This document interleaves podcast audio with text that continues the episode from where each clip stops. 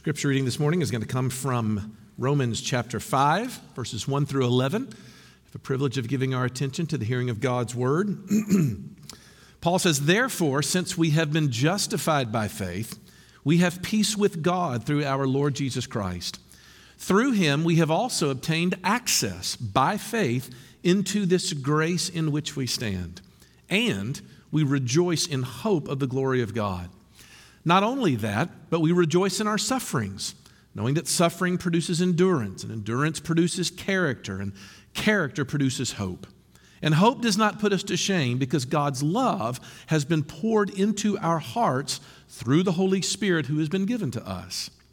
For while we were still weak, at the right time, Christ died for the ungodly. For one will scarcely die for a righteous person, though perhaps for a good person one would dare even to die. But God shows his love for us in that while we were still sinners, Christ died for us. Since therefore we have now been justified by his blood, much more shall we be saved by him from the wrath of God. For if while we were enemies, we were reconciled to God by the death of his Son, much more now that we are reconciled shall we be saved by his life. More than that, we also rejoice in God through our Lord Jesus Christ through whom we have now received reconciliation. This is God's word. Thanks be to God. You know, I grew up with a, a mother who was more than a little cautious about the drugs that she would allow doctors to put inside her children. Uh, and this was especially true of anything that she deemed to potentially be addictive. Uh, one such substance that was banned was um, nitrous oxide. Nitrous used to be what we called laughing gas uh, back in the day, and I was not allowed to have it as a young man.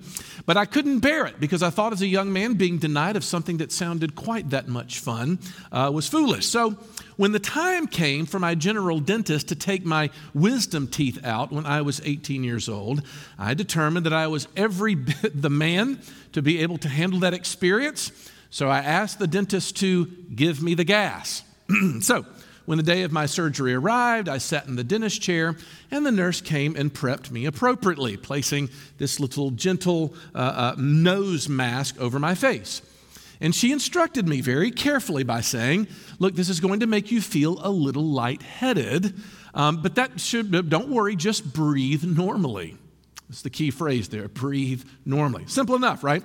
But of course, if you've ever been the recipient of nitrous, you'll know that the effect is pretty immediate, is it not?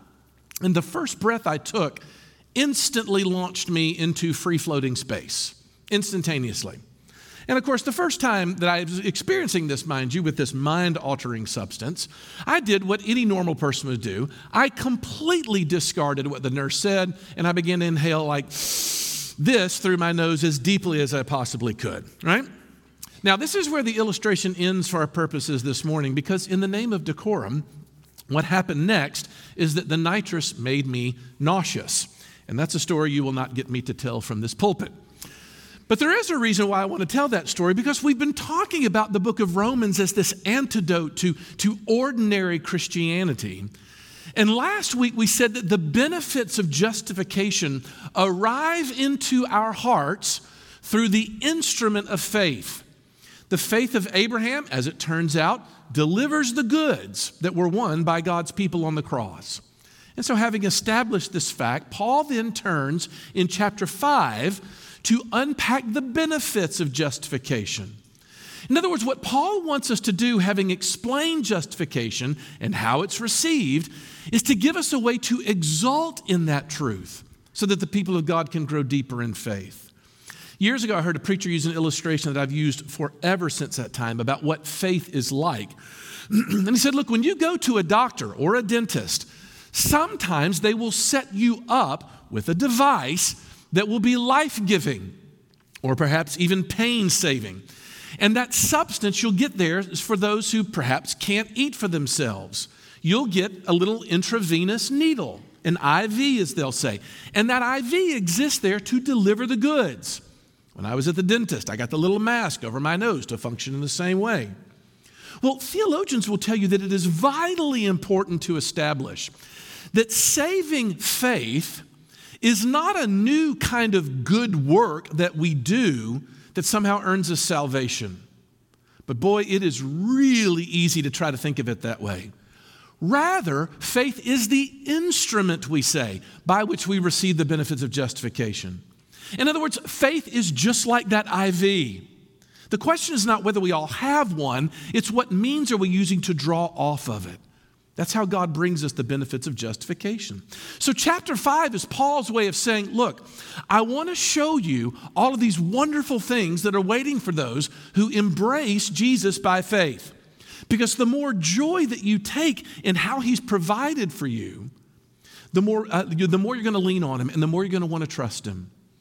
And so take the IV illustration as, an, as a metaphor. Paul wants us to receive three things.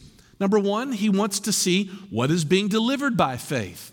He wants us to know why it works, why justification works. And then finally, how you'll know that it's working. Those are just my three simple points this morning. Okay, let's take that first one. What is it that faith delivers? This is the question. What is it that's coming through the IV or through the mask, right?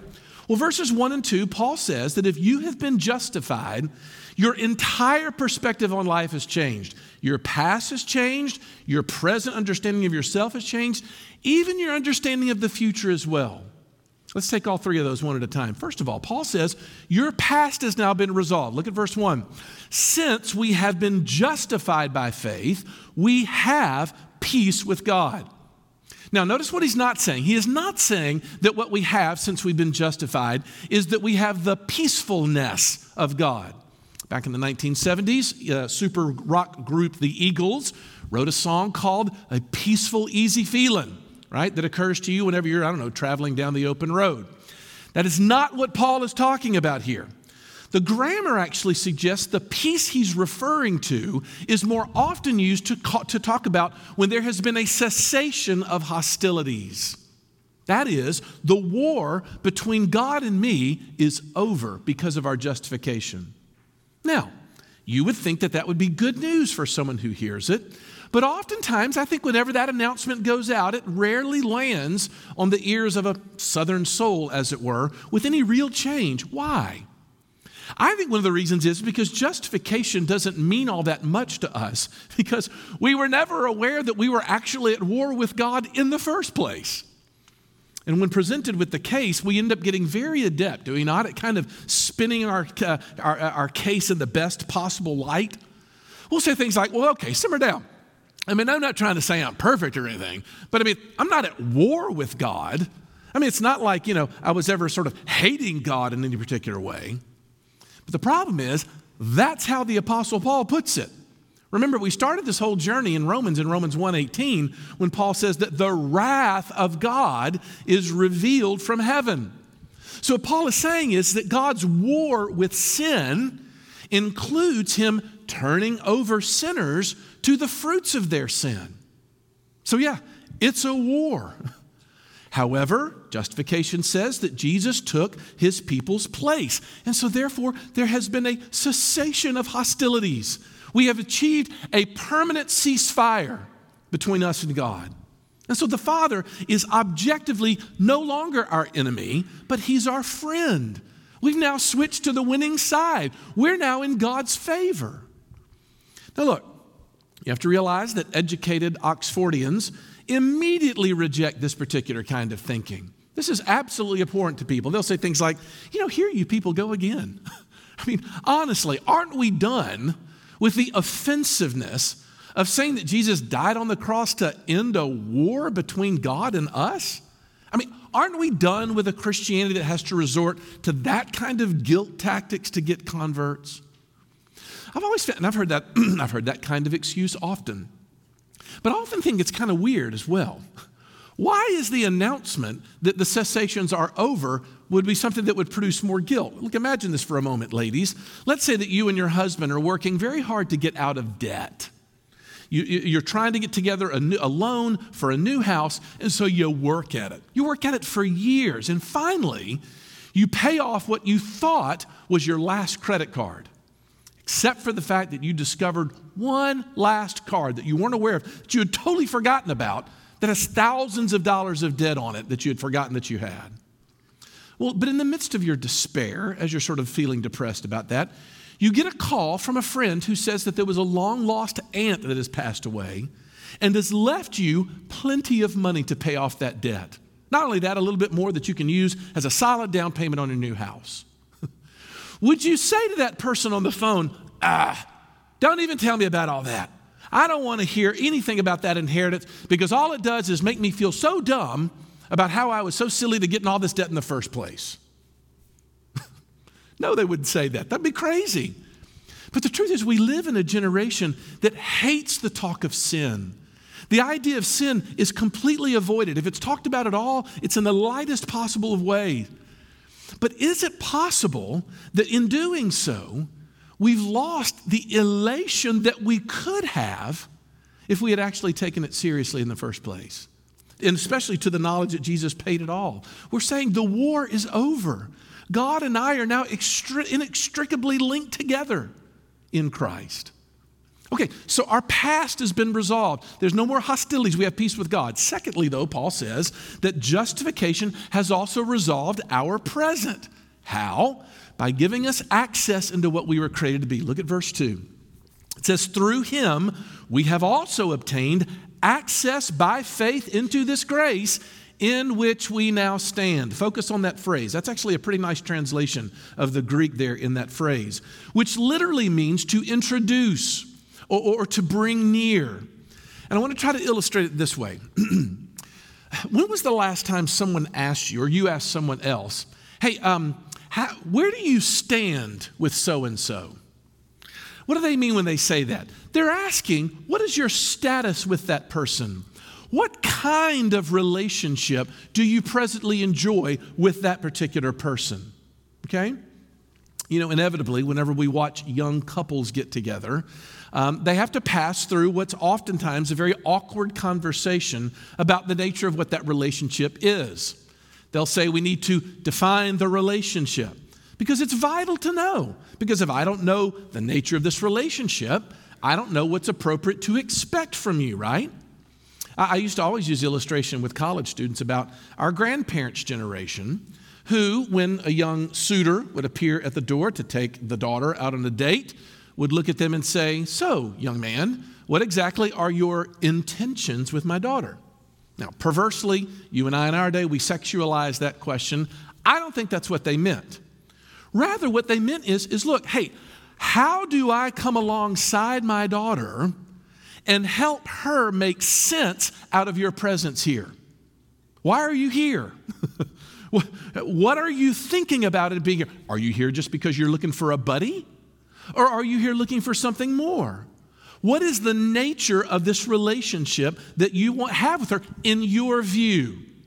You see what the grandparent was saying? Well, here's what Paul is saying. Paul's saying, if you were to go to God and ask him to define the relationship between you and he, you know what he would say? He'd say one word grace. The grace in which we now stand. Every Christian makes a very big deal out of the word grace because it defines the substance of how we're doing. It is the category through which we interpret God's presence in our lives. And I'm telling you, the more you think about this, the more profound it gets. Because it, what it's saying is, is the only reason why I can say that everything's okay with God and I now is because it's something that He initiated purely by grace, something that He established completely outside of any merit on my part. Okay, so you see, our past is resolved, our present is lived by grace. What about our future? We'll look at there at the end of verse 2. And we rejoice in hope of the glory of God. Now we find out that justification has also secured our future as well. And, and it does so by simply giving us something to look forward to. I really love this thought. Have you ever noticed that the thought that something is going to come, and, come to an end will always invariably remove the joy in the moment? Okay, we're just coming off a of spring break. So imagine this scenario, if you will. Let's say that the day before you head home, you're sitting on a beach and you are relaxed and you are in heaven. Nothing in the world to think about except for this one thought you got to go home tomorrow. And you're thinking to yourself, are we adequately packed? Do, what do I got to get back into? How much work is waiting on me when I get home? And isn't it interesting that the knowledge of what's coming tomorrow when I got to go home can almost ruin the last day of my vacation, can't it? Because we're so preoccupied by the fact that it has to come to an end. Ah, but see, this is what Paul is saying. He's saying, Our rejoicing is this the grace that we experience now is going to go on and on and on and on. It's never going to end. That's why, that's why we sing that song, The streams on earth I've tasted, more deep I'll drink above. There to an ocean fullness his mercy does expand, because glory, glory dwelleth in Emmanuel's land. Justification has secured my future, and by doing so, it's also rescued every earthly joy. Whether it's a delicious meal, whether it's the smile of your children, whether it's the love of your spouse, because now those things don't ever have to end. That's the hope that we have. So, past, present, and future have been secured. That's the goods. That's what's coming through the IV to all of God's people, Paul says in verses 1 and 2. That's beautiful, isn't it? Secondly, though, now we have to ask this question, though why is it that this works? How does it do?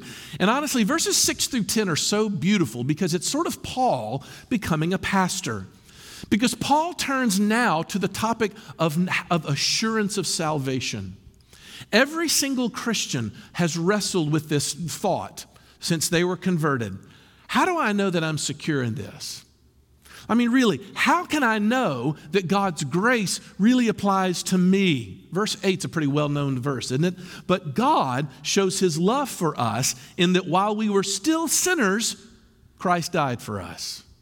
Paul's trying to give us a sense of assurance of salvation because he's trying to get us to think about it in the midst of our difficulties to say, look, look, wait, wait.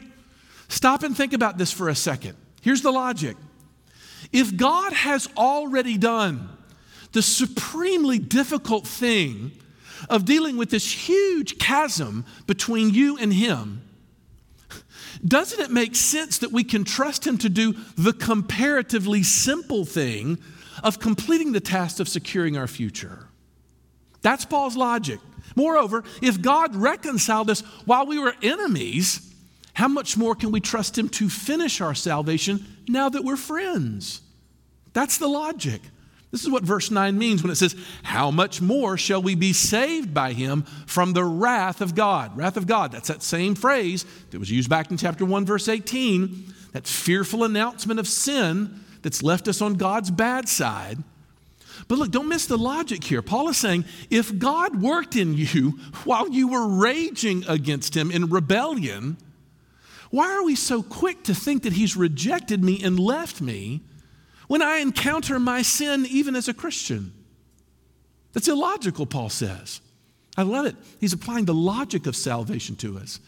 Paul is trying to deal with a classic case of assurance misdirection and what we always look to whenever we're wrestling with whether we're really truly saved. Because most of the time, we look on the inside for how well we're doing. And this is one of the reasons why it's so important to define sin as strongly as we did in these last couple of weeks, because so often when we find ourselves doubting our salvation, it's because we're still under the impression that we had something to do with our being a Christian in the first place. And since it was on my shoulders ultimately to make myself a Christian, then I'm certainly able to unchristian myself. And that's not true. But if I really am utterly helpless, then I certainly can't be worried that I'm suddenly not in a good relationship to God. If I hadn't done something, if God had not been the one who did something to awaken my dead heart to the fact now, does that objectively mean that I'm in a state of grace? Not necessarily. But it absolutely does mean that God is not finished with me yet. Over and over again, when we would talk when I was a campus minister with college students, and we would, we would do sermons on salvation, and invariably someone would come and be like, I'm worried about this. How do I know? How do I know that God and I are okay? They'd be in a panic about their assurance. But almost always it came back down to them taking their sin too lightly, which is counterintuitive. Somewhere along the way, they had reduced their sin to something that was milder than the reality. So their being a Christian at all was still on their shoulders. See, this is how the logic of justification works. And Paul is saying it's life changing as you sit down and you think about it. So that's how justification works. Finally, thirdly, how do I know that I've received this? What confidence that I ha- can have that this is really mine? And this is actually worth camping out on because my premise is this. Paul thinks that the normal Christian life, if there be such a thing, is one of being assured of our salvation. I think I can state that better, actually. Paul wants us to be confident in what we have in Christ. He doesn't want us to be vacillating all the time in doubt. So in verse 5 and again in verse 11, he gives his readers two tests. One test is subjective, the other test is objective. And he's saying these are places you can go to in order to root your confidence. Let's take both of them. First of all, let's take that verse 5. Paul says in verses 3 through 5 that there is a progression that begins in our sufferings, but that ends in hope. And the reason why that hope is not something we need to be embarrassed of is, quote, because God's love has been poured into our hearts through the Holy Spirit who has been given to us. All right, that's a very big deal. Because if you've been following along and paying attention, you will know this is the first time the Holy Spirit's been mentioned at all in the book of Romans. First time, right here in chapter 5. What's he saying? Paul is saying that it is the Spirit's work to begin satisfying you with the doctrine of justification. Real, palpable, emotional satisfaction. There was a time, at least one time in your past, when you can remember that this knowledge of this thing actually made you happy. You thought to yourself, wow, people ought to know this. Now, mind you, it's not a constant sensation for Christians, it's something that comes and goes. Paul actually encourages us to think of ourselves as, as cups uh, with holes in it. Remember uh, 2 Corinthians uh, 4 7, where he says, But we have this treasure in jars of clay. That's what he means, little broken vessels that are constantly leaking. But he says to show the surpassing power belongs to God and not to us. In other words, the Holy Spirit is constantly trying to tell you how much God has done to show you his love. But it's never enough, is it? Why? Because we've sprung leaks. We're leaky, right? And, uh, and I realize that for a lot of us, we don't like that God leaves us leaky.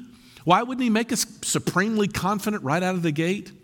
Well, that's why when Paul answers that question to show that the surpassing power belongs to God and not to us. I love that. He's trying to say, you're still addicted to yourself. And I'm trying to wean you from your independence by making you more dependent. That's what a Christian is. A Christian is not one who is perfect. The Christian is one who's more humble and more dependent. Okay, so verse 5 is Paul saying there's a subjective, which means it's coming and going sense, in which the Holy Spirit assures you that you're child, the God's child.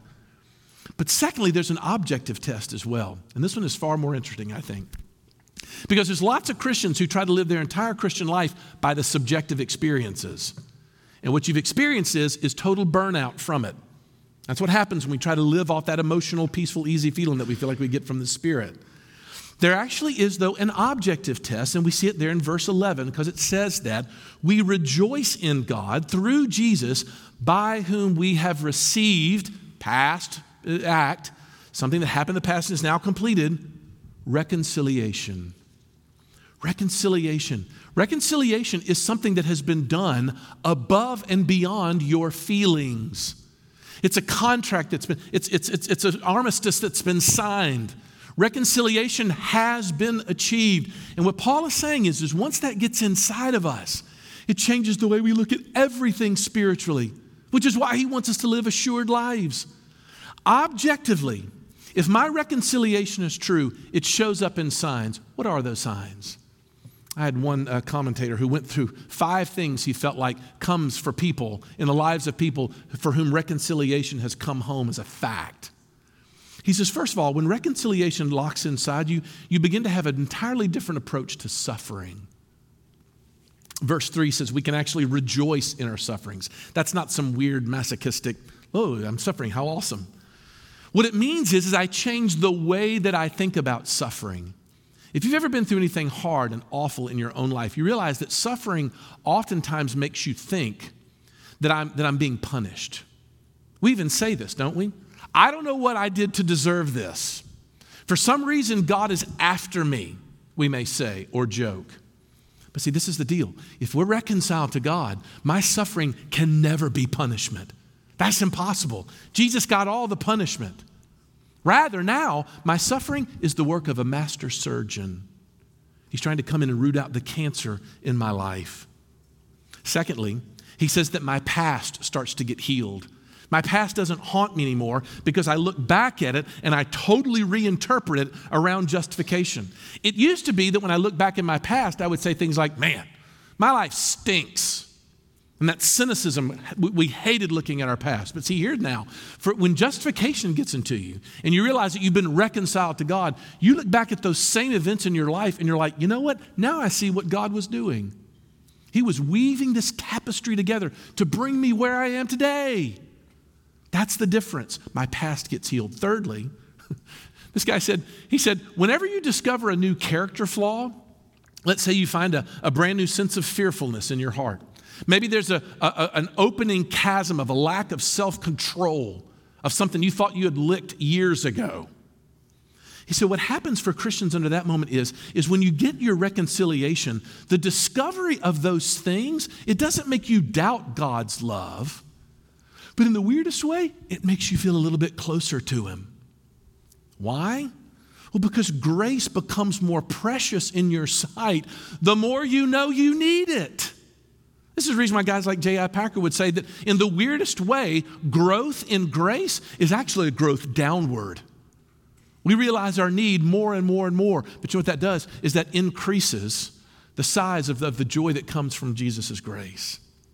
In other words, we're supposed to be growing more dependent, which leads us into the fourth sort of characteristic of knowing you're reconciled. When you blow it big time, like big time, like you mess up spectacularly, and your conscience comes after you and says all those things that your conscience does, like, oh my word, who are you to think you're a Christian? God does not love you. Do you realize what you've done? Do you realize where you've been? When you blow it big time, when you're reconciled to God, you don't try to answer your, the words of your conscience with your own performance. When you're reconciled, you don't wake up and say, God, you don't understand, I had a really bad day. Or, well, you don't understand, I've been under so much pressure lately. No, when you're reconciled, instead, you know what you say? You say, you know what? Even if I never did what I just did, even if I never was involved in that thing I said I would never do, that wouldn't make me more acceptable in his sight anyway. because the truth is, Jesus died for me. And his blood can cover a thousand worlds filled with millions of people a thousand times worse than me. That's what reconciliation does. he says, finally, what that does is, is that transforms you into a person who can now take criticism better. One of the reasons why we keep hating each other is because we create this vicious cycle. Someone criticizes me, and I take that opportunity to turn around and criticize them, and we never stop the anger circle. But when reconciliation gets inside your bones, when someone attaches your, attacks your character, instead of being like, ah, that's not fair, or what about you? You're the great pivot. Instead, you know what we say? We say things like what Spurgeon said when someone angry at him was leaving his church. Spurgeon was outside his church, and some elderly lady walked up to him and said, Mr. Spurgeon, I just want you to know that you're one of the most arrogant, conceited preachers I've ever heard, and I wanted to be the one to tell you. And off she marched. One of the elders sort of stood beside him and looked at Spurgeon with wide eyes, and Spurgeon looked at him and said, She doesn't know the half of it. Don't you want to hang out with a guy like Spurgeon when people say stuff like that? Because why? Because his ability to absorb criticism through his sense of grace in his life has made him neutralize people's anger. And suddenly the level of societal irritation goes down. That's what the gospel's supposed to create in a culture. That's your salt and light, Christian. About a year ago, this time, I had a, a minor medical procedure uh, where I had to be put to sleep for the very first time. Never been put to sleep for a medical procedure. And everybody told me it'd be so weird because you're, you're going to feel like no time passes from the time they put you to sleep and the time that you uh, wake up. But I remember as I was laying there and the nurse put the, put the IV in, right? that I, I lay there for a second. She said, okay, here comes the medicine, right? And I suddenly, after a second or two, felt this warm sensation coming up my shoulder and across my chest. And I remember thinking to myself, oh, I wonder if that's what they're talking about. And then I woke up. Most amazing thing ever, right? Look, justification and its benefits, that's what's coming through the IV of faith. That was this morning's sermon in one sentence. Justification is the medicine that's coming through the IV of faith. And it brings a sweetness because it allows us finally to rest. And what I'm hoping this morning is, is that when we come for worship and we close in a last song, that we have that sensation coming into our hearts where the Spirit is shedding it abroad. And we say to ourselves, I wonder if this is what they were talking about. That's what we're after. Let's pray. Lord Jesus, would you lead us into that? Because only your Spirit can do that, and the Spirit is mysterious. He comes and goes as He pleases. It's like the wind. We don't know where He's been or where it's coming from, but even this morning, we long to be assured. Father, would you make us a congregation of people who don't rest our assurance of salvation on the shifting sands of our performance, but rather cause us to cling to you tightly, longingly, so in the end we can look back and be those people that are full of joy and can change the world for it. Would you do that? Or we ask it all in Jesus' name. Amen.